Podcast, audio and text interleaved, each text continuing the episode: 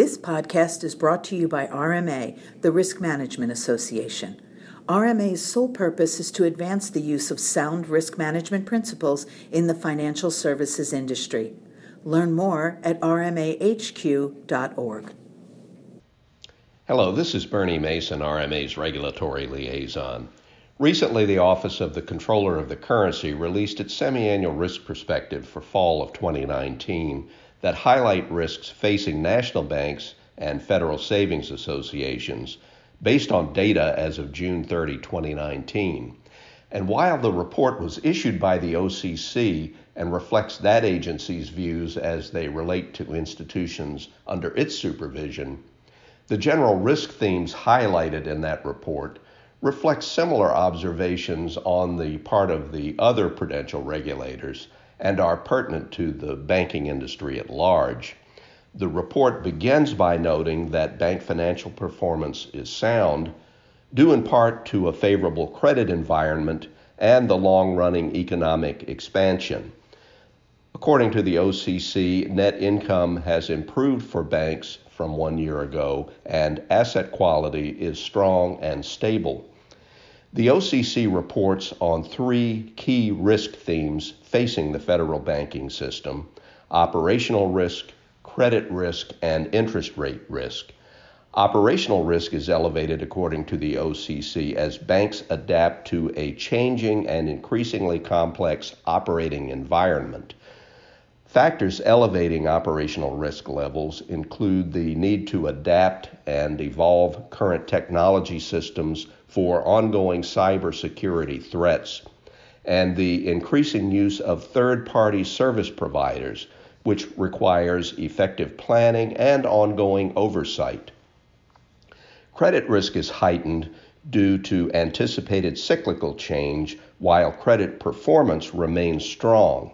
Credit risk has accumulated in many portfolios, according to the report, and continuous years of growth, weaker underwriting, risk layering, and higher credit concentrations have embedded risk in many portfolios. The OCC suggests that prudent credit risk management practices include identifying borrowers that are most vulnerable to reduced cash flows from slower than anticipated economic growth.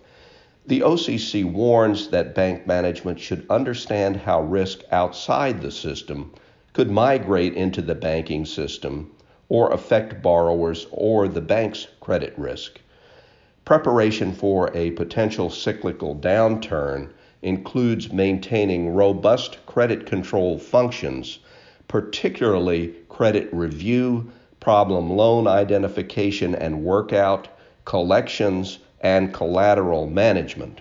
And the OCC points out particularly that for bank management attempting to prepare for cyclical change, management should ask the following questions have you considered how fast the cycle can stop?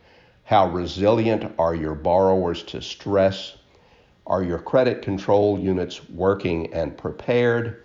Do you understand how risk has changed in your portfolio? What are the potential impacts from external risks and sources? Uh, how far are you willing to bend to match competitors? And how much have you already given up through previous underwriting. In other areas, the OCC notes that volatility in market rates has led to increasing levels of interest rate risk.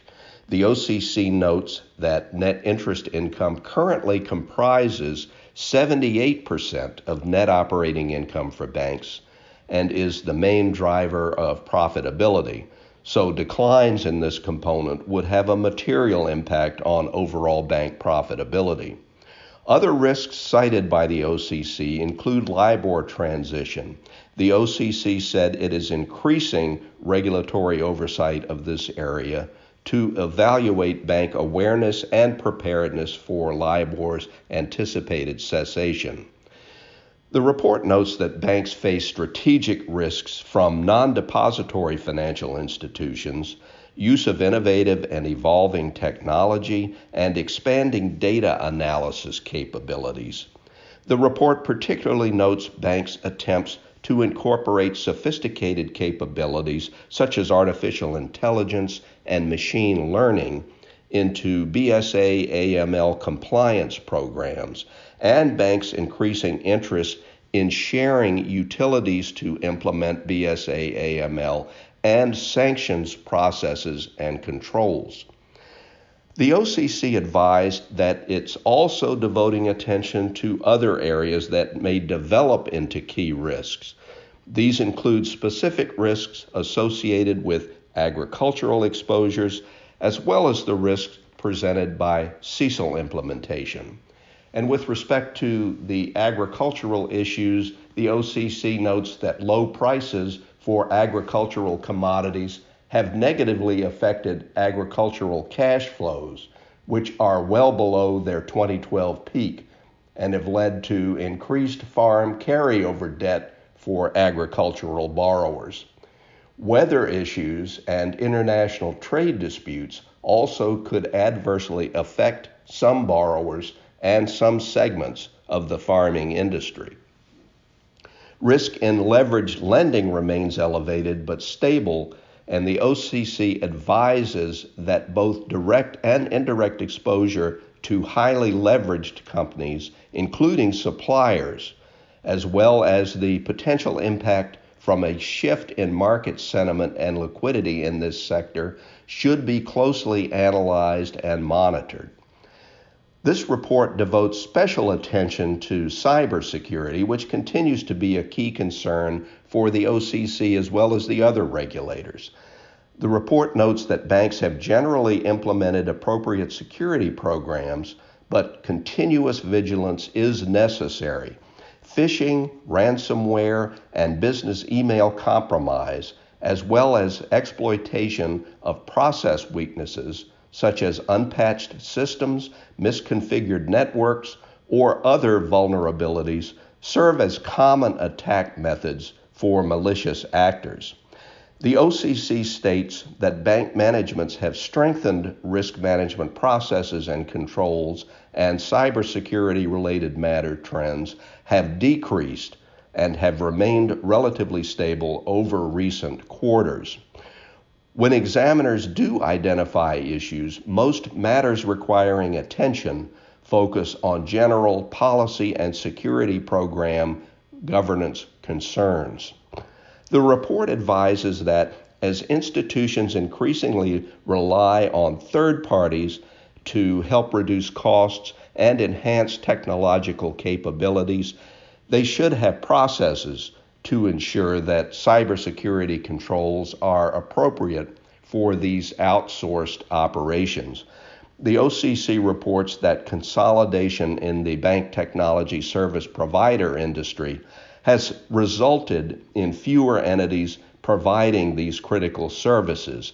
This consolidation can increase the, to the banking sector absent some sort of proper management the OCC, working with other regulators, examines the services offered by many of these third party providers in view of the risk presented here.